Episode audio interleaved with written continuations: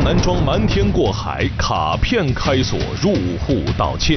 其他的去过没得？都是每层楼的过道和那个外头我看一下。无所不能的大律师，真实身份竟是这样。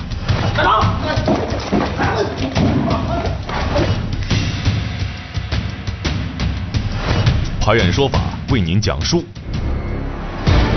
观众朋友们，大家好，欢迎收看《拍案说法》，我是主持人石伟。不久前，江北区公安分局寸滩派出所呀捉获了一名男性犯罪嫌疑人，他很奇葩呀。民警从他的家里啊搜查出来的赃物，全都是女性用品。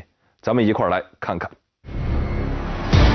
他主要觉得好看，不管你好多钱，反正。哦。这些被查获的赃物有裙子。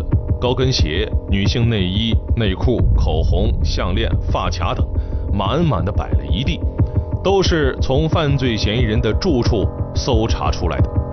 民警抓获他的当时啊，他都还穿着一身女性装扮。我只问你现在是去过哪些地方，听懂没得？我再跟你说一遍。哎。然后门口那有有没敲过门的？是不是？是的，就是敲过门的。哎。然后而且还有哪些门口鞋柜拿了鞋子的？那个柜子还有啊，像床下这柜子，然后再呀，都是那堆高头那些东西啊。啊，对，那高头化妆品是不是？其他楼去过没得？都是每层楼的过道和那个外头，我看一眼。考不考别个门儿啊？不考。为啥子？因为不熟。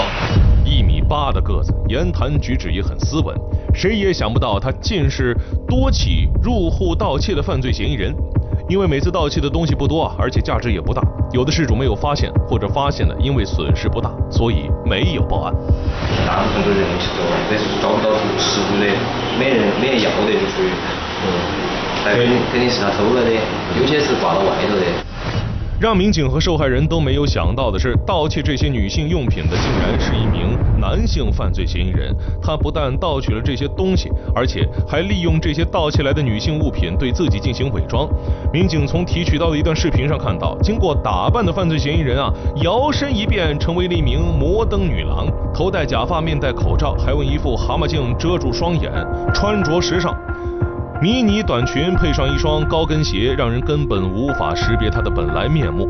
这也是她多次盗窃得手的原因。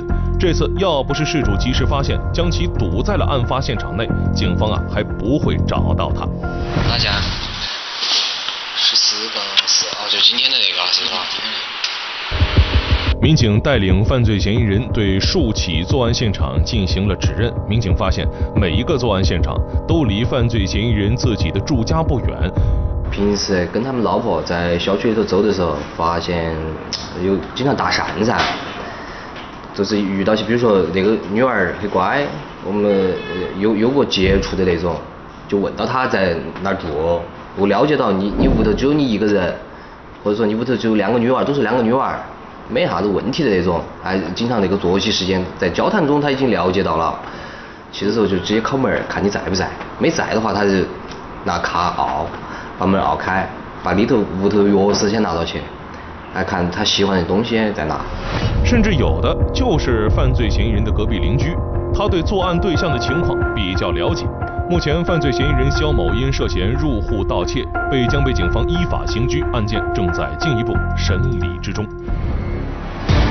最近啊，双桥市民舒先生遇到了一起经济纠纷。本来这就是一件特别让人头疼的事儿，但更让舒先生郁闷的是，自己高价请来的律师竟然只收钱不办事儿。这到底是什么情况呢？舒先生因车子抵押后和借贷公司发生纠纷，便想找到一个律师来帮忙。此时，舒先生的一个朋友向他推荐了自称是律师的冯志宇。他自称他是律师。律师，而且我们也我们也去几个人，我们也去见了他，见了他呀，他，他也带着我们去看，也带着我们走到法院去了。他都是律师，律师，他说他朋友也是法院的啥子法官了。当晚在朋友的引荐下，舒先生和冯律师等人一起吃了晚饭。席间，冯律师对法律、打官司的程序等侃侃而谈，言谈举止显得十分专业，这也打消了舒先生的顾虑。所以在没有核实其律师身份的情况下，舒先生就贸然地相信了对方。接下来的一段时间，这个冯律师便以各项工作开展需要费用为由，先后让舒先生多次给他转款。他跟我谈。你要转要好多好多钱，他，他说第一，他说我们要拖车费，嗯，四百五，嗯，起诉费，差不多算的是两千多块钱的了，就大哈儿算起来是，陆陆续续，我就说陆陆续续我转他，我跟他转钱，转的是五千多块钱给他。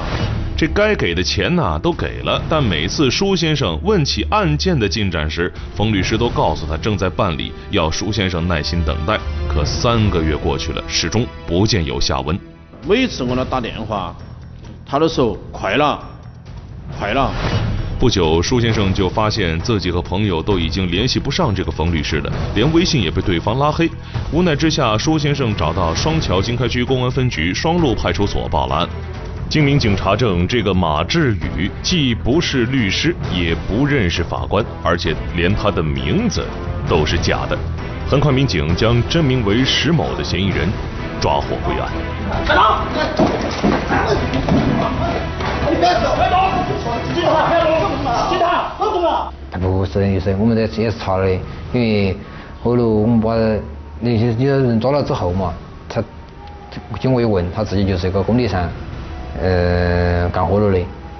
经审讯，石某交代自己伪装成律师，编造各类工作，要求舒先生转款，只是为了骗取钱财，根本没有想过要为舒先生解决问题。而骗得的数千元，也被他用来装修房子和日常开销了。这假冒律师的事儿啊，还真是少见。希望大家一定要擦亮眼睛，遇到类似的事情的时候啊，一定要核实对方的身份。以免像舒先生一样，事情没办妥，还花了不少冤枉钱。最近啊，这重庆的天儿是进入了火炉模式，大渡口区钢花路的一辆车子就自己给燃起来了。车辆从发生冒烟到被熊熊的大火吞没，整个过程很多人是亲眼目睹，不少人呢都纷纷掏出手机啊，从各个不同的角度拍照发朋友圈。然而遗憾的是，竟然没有一个人主动拨打报警电话。结果车辆被烧成了一副空架子。发生自燃的是一辆残疾人代步车，监控显示，这辆三轮摩托车的车头突然冒出了阵阵黑烟，大约三分钟后，黑烟燃成了明火，继而从车辆左侧开始猛烈的燃烧。发现险情后，有的人掏出手机开始拍照，一名男子甚至围绕在燃烧的车辆各种角度拍照，全然不顾自己身处险境。像这样的路边的群众，他对围着火场在拍照，各个角度都在拍。他对火场进行拍摄的过程当中，其实他所处于的位置是是在交通道路当中的一个是一个大车的盲区，这个位置是很容易造成次生的交通事故。而且他所处这个位置是火场燃烧的中心区域，他这个位置其实对自身是非常危险的。还好正在巡逻的民警发现了险情。辖区民警赶到现场的时候，发现边上有很多的群众在围观，并用手手机拍摄视频。但是我们的幺幺零接触警中心从事发到民警赶到的过程当中，并没有接到幺呃群众拨打的幺幺零报警电话反映该警情，呃都是我们自己用。视频监控手段发现警情，然后赶到现场进行处置的。民警用车载灭火器试图控制火势，然而效果却并不明显。随后，消防官兵赶到了现场，很快将火势控制。然而此时，三轮摩托车已经燃烧的只剩下一堆废铁。这社交软件火了，大家在遭遇突发状况的时候啊，习惯于掏出手机拍照啊，拍视频发朋友圈。然而啊，在这起意外事故当中，从车辆冒烟到明火吞噬整个车辆，整整十几分钟的时间，竟然没有一个人打电话报警。大家在分享信息的同时，也应该把险情第一时间告诉民警。这平安社会的建设需要我们的共同努力。好，感谢收看《拍案说法》，再见。